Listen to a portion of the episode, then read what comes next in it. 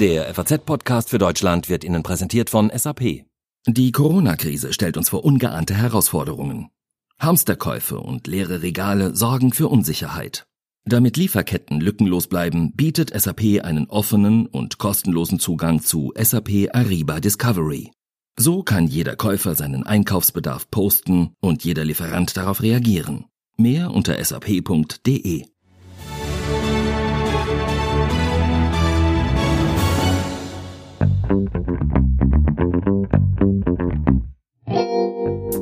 App runterladen, Bluetooth einschalten und alarmiert werden, wenn man Kontakt zu einer infizierten Person hatte. Ja, wenn es nach der Bundesregierung geht, könnte so schon bald das Coronavirus in Deutschland ausgebremst werden. Aber wie ist das mit dem deutschen Datenschutz vereinbar?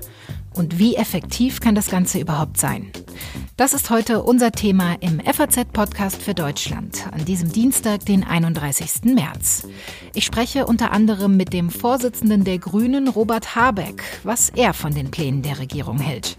Schön, dass Sie auch mit dabei sind. Mein Name ist Sandra Klüber. Hallo. In anderen Ländern gibt es sie längst. Apps, die Handydaten zur Corona-Bekämpfung aufzeichnen. Damit sollen vor allem Infektionsketten nachvollzogen und im besten Fall natürlich gestoppt werden. Aber wie muss man sich das genau vorstellen? Wenn zwei Menschen aufeinandertreffen, die beide diese App haben, dann merkt sich das Handy diese Begegnung. Sollte einer dann später positiv auf das Coronavirus getestet werden, wird der andere darüber informiert. In Ländern wie Singapur scheint das sehr gut zu funktionieren. Deshalb schauen wir uns das später auch mal genauer an.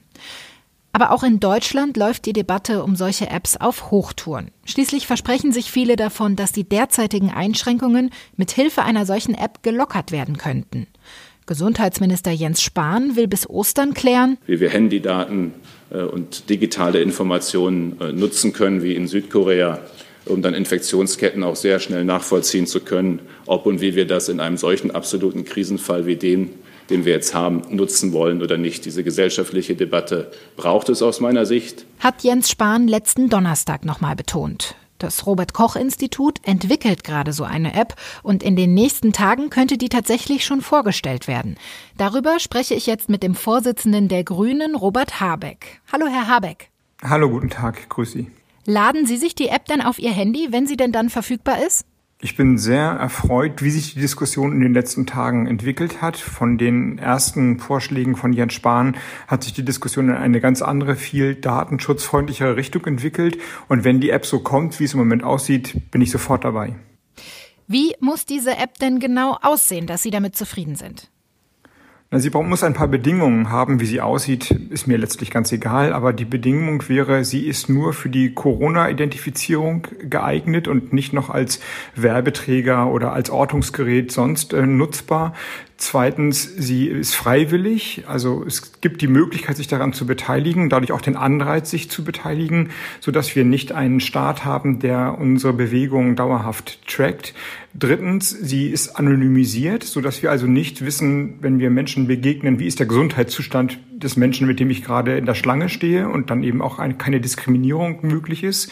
Dann aber sind hinter der anonymisierten ähm, Datenfolge die äh, Namen hinterlegt, sodass wenn wir getestet werden und es stellt sich heraus, dass meinetwegen ich Corona-positiv bin, alle Menschen, die mit mir in einem Kontakt waren in den letzten zwei, drei Tagen sofort informiert werden können, Sie waren in Kontakt mit einer Person, die hatte Corona, lassen Sie sich testen. Und wenn diese Menschen sich dann auch testen lassen, ebenfalls Corona-positiv wären, geht die Kette sozusagen von Ihrem Handy auch noch einmal los. Und so können wir das Virus zielgenau und konkret bekämpfen. Wir wissen genau, welche Maßnahmen wir wo ergreifen müssen, mhm. Schutzmaßnahmen ergreifen müssen. Und das wäre die Bedingung oder die Möglichkeit jedenfalls, dass wir alle aus dieser, ähm, aus diesem kompletten Shutdown entlassen werden. Und das ist eine tolle Sache.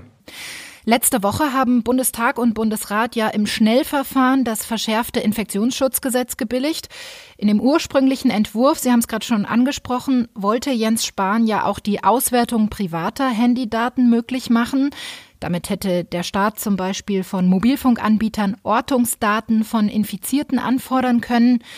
Damit ist er jetzt erstmal gescheitert, unter anderem an Justizministerin Christine Lambrecht. Zu Recht? Ja, zu Recht, und zwar in doppelter Hinsicht. Bürgerrechtlich und datenschutzrechtlich ist das ähm, sehr problematisch, weil dann der Staat quasi eine Fernkontrolle auslöst und äh, er genau weiß, wer wann wo ist das geht weit, weit in die bürgerlichen Freiheitsrechte hinein und wir sollten da den Anfängen wehren. Wir haben ja bessere Möglichkeiten. Und zweitens wäre das, was sich Jens Spahn vorgestellt hat, auch technisch gar nicht sinnvoll gewesen, weil er eine sogenannte Funkzellenabfrage machen wollte. Die Funkzellen sind eben die Ortungsteile in unseren Handys, die sind aber sehr ungenau. Man kann auf 50 Meter vielleicht bestimmen, wo man gerade ist. Aber in diesem Fall geht es ja darum, die Infektionswege zu kontrollieren. Und da müssen wir eigentlich nicht wissen, ob man in einem Radius von 50 Metern zu zufällig auf dem gleichen Platz ist, sondern ob jemand die kritische Distanz von anderthalb, zwei Metern unterschreitet. Mhm. Und das wäre darüber auch gar nicht möglich gewesen. Das geht aber über diese App oder hoffentlich geht es über diese App, wenn wir dann Bluetooth anmachen, nebeneinander stehen, erkennen die Apps untereinander, wie dicht man ist und dann merken sie sich, wen sie getroffen haben und so können wir die Infektionswege quasi rückvollziehen, wenn wir dann infiziert werden oder Menschen, mit denen wir in einem Kontakt waren, infiziert sind. Außerdem könnten diese Apps auch den Zeitraum sich merken. Also es gibt so eine Art Zeitstempel. Es ist ja ein Unterschied, ob man beim Joggen im Wald zufälligerweise auf 1,50 Meter bei jemandem vorbeiläuft, das war aber nur ein Zehntelsekundenkontakt, oder ob man drei Stunden lang im gleichen Zug sitzt mhm. oder in der Schlange als Mittelwert zum Beispiel steht im Supermarkt. Und das ließe sich aber über diese App ähm, herstellen. Das hätte die Technik, die Jens Spahn vorgeschwebt hat, gar nicht gekonnt. Und insofern, ähm, zu Recht ist das gestoppt worden vom Justizministerium und mit einer guten Entwicklung hat sich die Debatte verlagert hin zu einer freiwilligen, anonymisierbaren beziehungsweise verschlüsselbaren Corona-Bekämpfungs-App. Mhm. Die Diskussion um die richtige Art und Weise der Handydatennutzung, die hat ja in Deutschland wahnsinnig viel Zeit gekostet. Hätte es nicht auch bei uns schon deutlich früher eine solche App geben müssen, wie zum Beispiel in anderen Ländern auch? Ja, es ist immer, nachhinein ist man immer schlauer natürlich. Ne? Also wir hätten auch andere Maßnahmen früher ergreifen können und wir hätten die Daten aus China von vornherein ernster nehmen können und wir hätten am Anfang koordinierter vorgehen können und ähm, die Widersprüche, die die Länder und der Bund und die Länder untereinander hatten, hätten wir uns auch nicht leisten müssen. Aber wir sind nun mal eine eine freiheitliche Demokratie. Wir brauchen manchmal etwas länger zu Entscheidungen zu kommen. Das hat aber auch die, den großen Vorteil, dass die Entscheidungen verbindlicher sind. Sehen Sie, was im Moment ja passiert ist, dass quasi die Beschlüsse der Regierung von der Bevölkerung in breiter Mehrheit einvernehmlich getragen werden. Also es sind, es sind weitgehende Einschränkungen von Rechten und Freiheiten, die nicht aufoktroyiert sind, sondern alle machen mehr oder weniger mehr oder weniger ähm, geduldsam mit, will ich sagen. Und das liegt daran, dass wir ein Verständnis füreinander entwickelt haben. Also der Preis von der offenen Gesellschaft ist, dass Entscheidungen manchmal länger dauern gegenüber autoritären Gesellschaften. Die Stärke ist, dass wir sie als Gemeinschaft tragen. Und insofern ähm, würde ich nicht tauschen wollen, ehrlich gesagt. Mhm.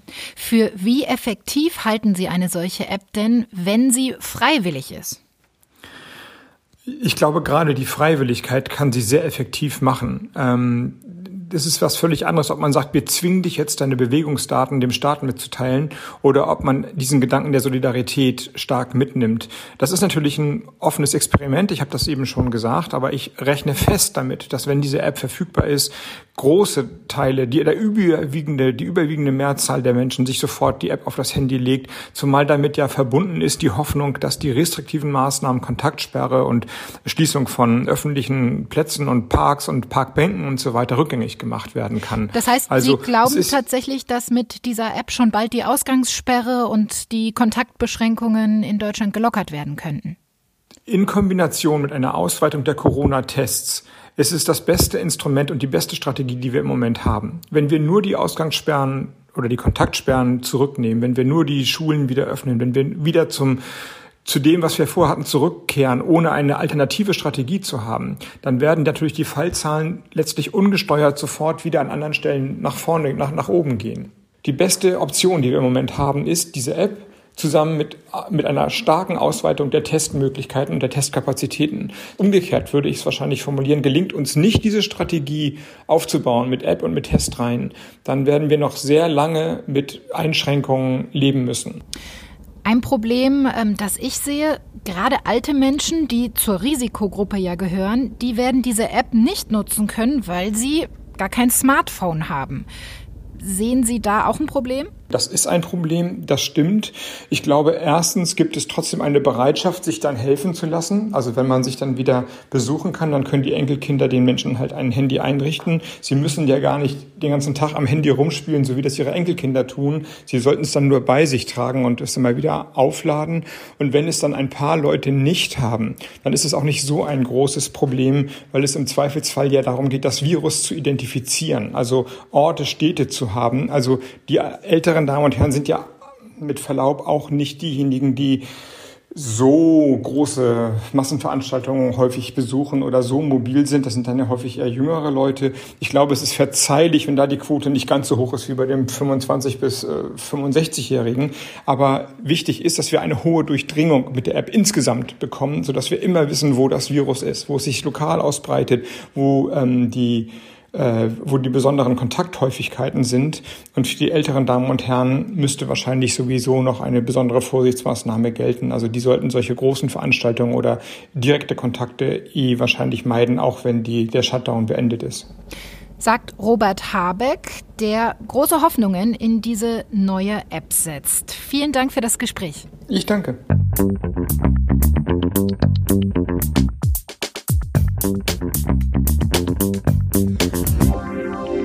Wir verzichten gerade auf unglaublich viel. Wir gehen nicht zur Schule oder zur Arbeit, wir treffen uns nicht mit unseren Freunden oder unserer Familie und haben unseren kompletten Alltag quasi auf den Kopf gestellt. Unsere Bewegungsfreiheit ist also massiv eingeschränkt. Auch die Wirtschaft in Deutschland leidet massiv. Ist das also vielleicht nicht ein größeres Problem als Datenschutzbedenken für eine mögliche Corona-App?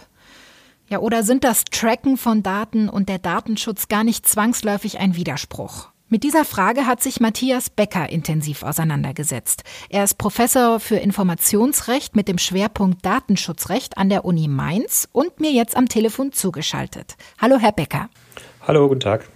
Ja, eine Tracking-App und Datenschutz. Schließt sich das aus? Das schließt sich überhaupt nicht aus. Ähm, das Datenschutz bedeutet nicht Verhinderung von Datenverarbeitungen, sondern bedeutet Regulierung und Einhegung von Datenverarbeitungen. Und das gilt für die Corona-App genauso wie für alle anderen Datenverarbeitungssysteme auch. Man muss sich also fragen, ist das Anliegen, das man mit der App verfolgt, wichtig genug, dass es bestimmte Datenverarbeitungen rechtfertigen kann. Das ist grundsätzlich erstmal zu bejahen, weil natürlich der Ausweg aus der Corona-Krise ein ganz überragend wichtiges Ziel ist. Die Frage ist nur, welche Daten genau braucht man eigentlich für die App und auf welche kann man verzichten? Und mit dieser Frage sollte man sich intensiver beschäftigen. Ja, wie muss denn so eine App, die die Handydaten zur Eindämmung der, des Coronavirus in Deutschland äh, sammelt, wie muss die genau aussehen, dass Sie als Datenschutzrechtler sagen, jawohl, die kriegt meinen Segen? Also ich denke, man kann sich prinzipiell erstmal unterschiedliche Wege vorstellen, wie man so eine App baut. Man kann dafür unterschiedliche Daten heranziehen. Als die Diskussion bei uns so ein bisschen losging um die Gestaltung einer solchen App oder überhaupt darum, äh, den Lockdown mit Hilfe von Handydaten zu lockern, da ist man erstmal darauf gekommen, man muss irgendwie Standorte von Handys speichern zentral und dann, wenn jemand infiziert wird, muss man gucken, wo ist der überall gewesen und wer ist da noch gewesen und äh, dann kann man Leute benachrichtigen. Das Problem dabei ist, dass man einen gigantischen zentralen Datenbestand anlegt mit hochsensiblen Bewegungsdaten, ähm, die auch für viele Leute, die ähm, damit kriminelle Zwecke verfolgen, hoch attraktiv sind, mh, die dann also alles tun werden, um an diesen Datenbestand ranzukommen und die außerdem auch Begehrlichkeiten bei ganz anderen Behörden äh, notwendigerweise wecken würden. Äh, wir glauben aber, dass es gar nicht erforderlich ist, diesen Weg zu gehen, sondern dass man stattdessen die ähm, Handys miteinander kommunizieren lassen kann. Hallo, ich bin hier, hallo, ich bin hier. Die tauschen sozusagen eine Identifikationsnummer aus. Die werden jeweils lokal bei dem einzelnen Handy gespeichert und nur wenn jemand infiziert ist, werden diese lokal gespeicherten Daten benutzt, um dann auch andere benachrichtigen zu können, sodass also dieser zentrale Datenbestand in dieser Form gar nicht entsteht. In der aktuellen Diskussion werden ja auch Stimmen laut, die sagen, Datenschutz wird da vielleicht in Deutschland ein bisschen überbewertet, wenn es darum geht, möglichst effektive Maßnahmen zu finden. Was würden Sie den Leuten entgegnen, die sagen, dass der Datenschutz gewisse Maßnahmen zur Bekämpfung des Coronavirus blockiert in Deutschland?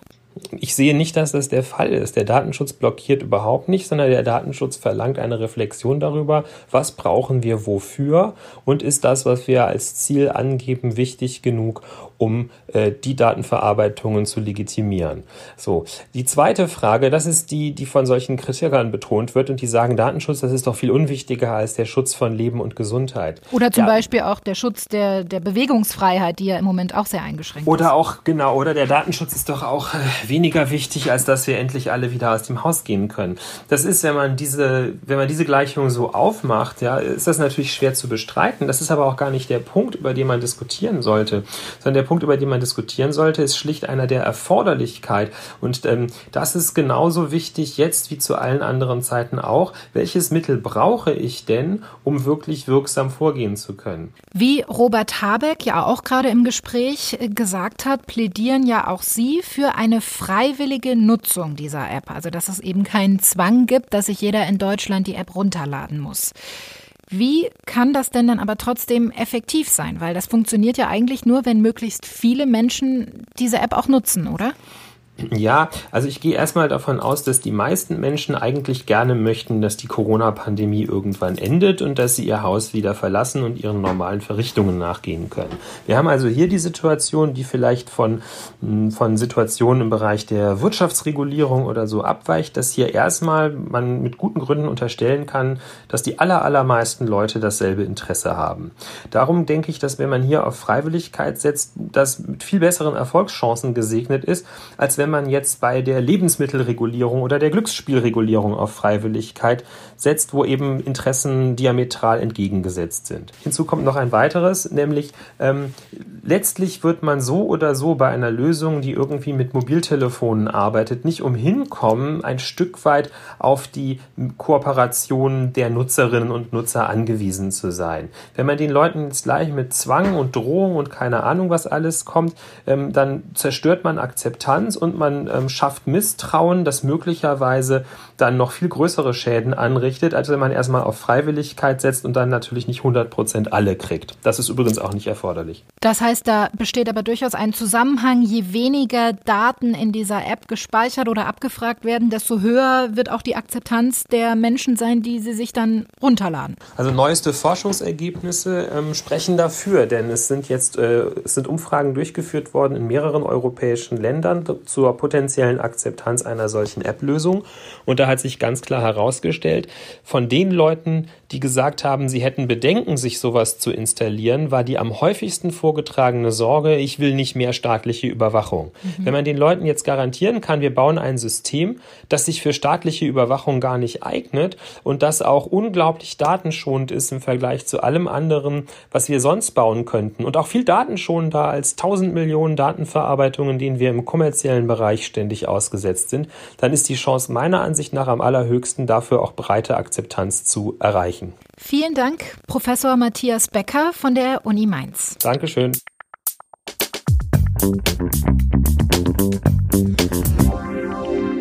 Weltweit versuchen viele Länder mit Hilfe von Handydaten die Ausbreitung des Coronavirus zu stoppen oder zumindest zu bremsen.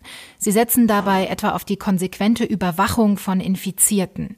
Diese Methoden sind aber natürlich umstritten und in Deutschland auch undenkbar. Die App der Regierung in Singapur aber, die wird von vielen als Vorbild für eine deutsche App gehandelt. Was können wir also von dem asiatischen Stadtstaat lernen? Ich spreche jetzt mit meinem Kollegen Christoph Hein in Singapur. Er lebt seit über 20 Jahren dort und arbeitet als Wirtschaftskorrespondent für die FAZ. Hallo, Herr Hein. Ja, schönen guten Tag. Haben Sie die App der Regierung denn auch auf Ihrem Handy? Ja, ich habe sogar mehrere Apps der Regierung auf meinem Handy und das ist auch hier ganz angebracht. Das verlangt nicht nur die Regierung von einem und sieht das sehr gerne, sondern das verlangen eigentlich auch die Mitmenschen. Denn es herrscht weiter Konsens in dieser Stadt, dass wir alle zusammen was dafür tun müssen, Corona einzugrenzen. Und dabei ist es vollkommen akzeptiert, dass man die Technik da nutzt, wo sie vorhanden ist. Und das heißt eben auch mit Apps. Diese App, die die Handydaten aufzeichnet, die funktioniert ja in Singapur auch mit Bluetooth. Wie muss man sich das denn genau vorstellen, wenn man diese App nutzt? Naja, wie gesagt, es gibt verschiedene. Die vielleicht wichtigste ist äh, eine App, die sich Trace nennt, also die Spur, die Spuren verfolgen sozusagen, wenn Sie so wollen. Aber Gemeint ist damit, dass sie merken und auch selber sogar angezeigt kriegen auf ihrem Handy, wenn sie mit Menschen in Kontakt waren, die nachweislich Corona hatten, so dass man dann am Ende relativ leicht feststellen kann, wo die sogenannten Cluster, diese Gruppen entstehen, die so gefährlich sind für Corona und für die Verbreitung des Virus. Denn ähm, was Singapur von Beginn an gemacht hat, vielleicht besser als zumindest 99 Prozent der anderen Länder, ist dieses sogenannte Tracing dass sie genau nachgeguckt haben, wer wen wann getroffen hat. Und jeden Tag wird das auch veröffentlicht, so dass Sie sehen, Fall Nummer 165 hatte Kontakt mit Fall Nummer 138, 137 und 143. Und so kann man sehr genau nachverfolgen, wo was schiefgelaufen ist und wer dann noch betroffen sein könnte. Das heißt, auch in Singapur sind diese Daten dann anonymisiert. Äh, soweit wir wissen, ja, muss ich da sagen. Ähm, ich unterstelle dem Stadtstaat jetzt nicht diese Daten, die er hier sammelt, für sich zu nutzen. Ich weiß auch nicht genau, was er davon hätte. Denn auf der anderen Seite, Singapur verkauft sich ja weltweit als Smart City, als eine City, als eine Stadt, auch als ein Staat, der nahezu voll digitalisiert ist. Und die Folge davon ist, dass dieser Staat sowieso auch schon vor Corona immer wusste, wo ich bin. Das fängt damit an, dass die Autos ausgerüstet sind mit einem System, wo die Straßensteuer automatisch von einer Karte abgebucht wird und umgekehrt können Sie natürlich damit auch feststellen, wo dieses Auto langfährt, wann es was passiert hat und in welchem Parkhaus es abgestellt wurde. Und äh, geht darüber weiter, dass es eine sogenannte Easy Link Karte gibt eine Karte, die Sie wie eine Kreditkarte aufladen können und mit der können Sie praktisch alles bezahlen, vom Einkauf über die Busfahrt bis zum Arztbesuch. Und damit ist auch völlig klar, wer die Daten der EasyLink-Karte hat, weiß, bei welchem Arzt Sie waren, was Sie eingekauft haben und mit welchem Verkehrsmittel Sie sich bewegt haben. Deswegen ist hier die Schwelle, von der wir in Deutschland vielleicht reden, in Singapur überhaupt nicht, überhaupt nicht wahrnehmbar, dass Sie mhm. sagen, jetzt setzt die Überwachung ein. Das heißt, mit Kontroll- und Überwachungsmaßnahmen äh, ist jeder, der in Singapur lebt, viel mehr vertraut als wir in Deutschland. Welche Maßnahmen gibt es denn in der Hinsicht jetzt gerade aktuell äh, zur Eindämmung des Coronavirus noch in Singapur? Äh, Sie machen da ja auch gerade ganz eigene Erfahrungen, oder? Ja, ich mache eigene Erfahrungen, weil ich unter Quarantäne stehe, weil ich aus Australien von der Dienstreise zurückkam und sozusagen 24 Stunden zu spät. Ich habe zwar kein Corona, zumindest bis jetzt nicht, aber ich musste direkt in äh, Hausquarantäne, in Eigenquarantäne sozusagen und da auch 14 Tage bleiben. Und das wird täglich mehrfach auf verschiedene Arten überprüft. Manchmal kommt eine SMS, wo ich aufgefordert werde, zunächst ein Foto von mir zu machen und dann ein Foto vom Raum, in dem ich mich aufhalte und das direkt zurückzusenden und der Raum muss dem entsprechen den ich zum ersten, den ich beim ersten Mal gesandt hatte. Und wenn diese Fotogeschichte nicht zweimal täglich abgerufen wird, dann kommen zwischendurch SMS, auf die ich einfach antworten muss und man kann mein Handy orten und wenn ich dann drauf drücke, dann ist klar, dass ich an dem Ort bin, wo auch mein Handy ist. Das kann man dann hochschrauben, wenn da äh, Zweifel entstehen, dann werden auch Beamte vorbeigeschickt, die an der Tür klingeln und dann bin becher, besser ich selber ist, der diese Tür öffnet. Das sind sehr umfassende und sehr einschneidende Maßnahmen, die Sie gerade geschildert haben. Die scheinen ja aber durchaus effizient zu sein. Ihrer Meinung nach heiligt da der Zweck die Mittel? Naja, wenn Sie aus Deutschland kommen, haben Sie natürlich ein ganz anderes Verhältnis zu solchen Geschichten. Hier wird das gesamte Leben überwacht. Solange diese Regierung es in einem Krisenfall wie jetzt tut, zum, zum, ja, zum Wohle aller, wird man kaum Widerstand hier spüren. Ähm, wenn das natürlich reingeht in Bereiche, die sehr privat, sehr persönlich sind, haben wir, glaube ich, als westlich oder europäisch geprägte Menschen mit unseren Freiheitsbegriffen eine ganz andere Vorstellung als viele Menschen hier. Aber es gibt auch Fälle, wo die Regierung überzieht. Wir merken das im Fall der Internetzensur, wo auch die Singapurer gesagt haben, genug ist genug. Das hat allerdings nichts mit Corona zu tun. Was kann denn Deutschland aber von Singapur mit Blick auf Corona-Apps lernen?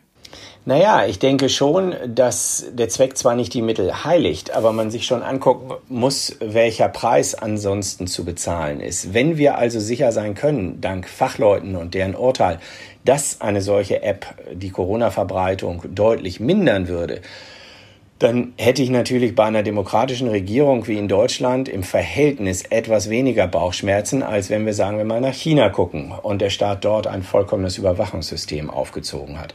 Aber das ist eine schwierige Entscheidung, über die man eigentlich in einem demokratischen Gemeinwesen auch in einer vernünftigen Form entscheiden müsste. Ich habe nur den Eindruck aus der Fernsicht auf Deutschland, dass diese Zeit in Deutschland im Moment überhaupt nicht gegeben ist und auch nicht gewährt wird, dass es über sowas eine Parlamentsdebatte geben könnte. Aber das wäre natürlich angebracht, bevor ich solche Methoden einführe. Es sei denn, es sei denn, es ist ein solcher Notfall, dass ich gar nicht drumherum komme. Singapur betrachtet es so und arbeitet einfach an dem vorhandenen Weg weiter. In Deutschland ist es natürlich ein viel größerer Sprung. Wie lange sind Sie jetzt noch in häuslicher Quarantäne? Noch bis Samstag 19 Uhr. Dann können Sie mich nicht anrufen, denn dann bin ich natürlich draußen. Dabei wünsche ich Ihnen schon mal viel Spaß. Vielen Dank, Christoph Hein, für diese spannenden Einblicke aus Singapur. Herzlichen Dank.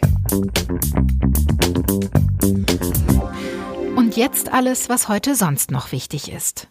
Die Arbeitslosigkeit in Deutschland ist unmittelbar vor Ausbruch der Corona-Krise noch einmal gesunken. Im März waren nach Angaben der Bundesagentur für Arbeit bundesweit 2,3 Millionen Menschen ohne Job. Das waren 60.000 weniger als im Februar, aber 34.000 mehr als im März des Vorjahres. Die Arbeitslosenquote sank um 0,2 Prozentpunkte auf 5,1 Prozent. Die Arbeitsmarktzahlen sind in diesem Monat aber nur bedingt aussagekräftig, denn sie berücksichtigen noch nicht die Folgen der Corona-Krise. Die AfD setzt wegen anhaltender Streitigkeiten den Landesvorstand im Saarland bereits zum zweiten Mal ab. Stattdessen soll ein Notvorstand installiert werden. Grund seien unter anderem anhaltende formale Verstöße gegen Parteiregeln. Bereits 2016 hatte die AfD den Landesverband im Saarland aufgelöst. An der Spitze stand bis jetzt Josef Dörr, ein Mann mit offenbar engen Verbindungen in extrem rechte Kreise. Und damit sind wir am Ende des heutigen FAZ-Podcast für Deutschland. Ich hoffe, dass Ihnen die heutige Folge gefallen hat und dass Sie auch morgen wieder mit dabei sind. Denn dann sieht die Welt vielleicht schon wieder anders aus.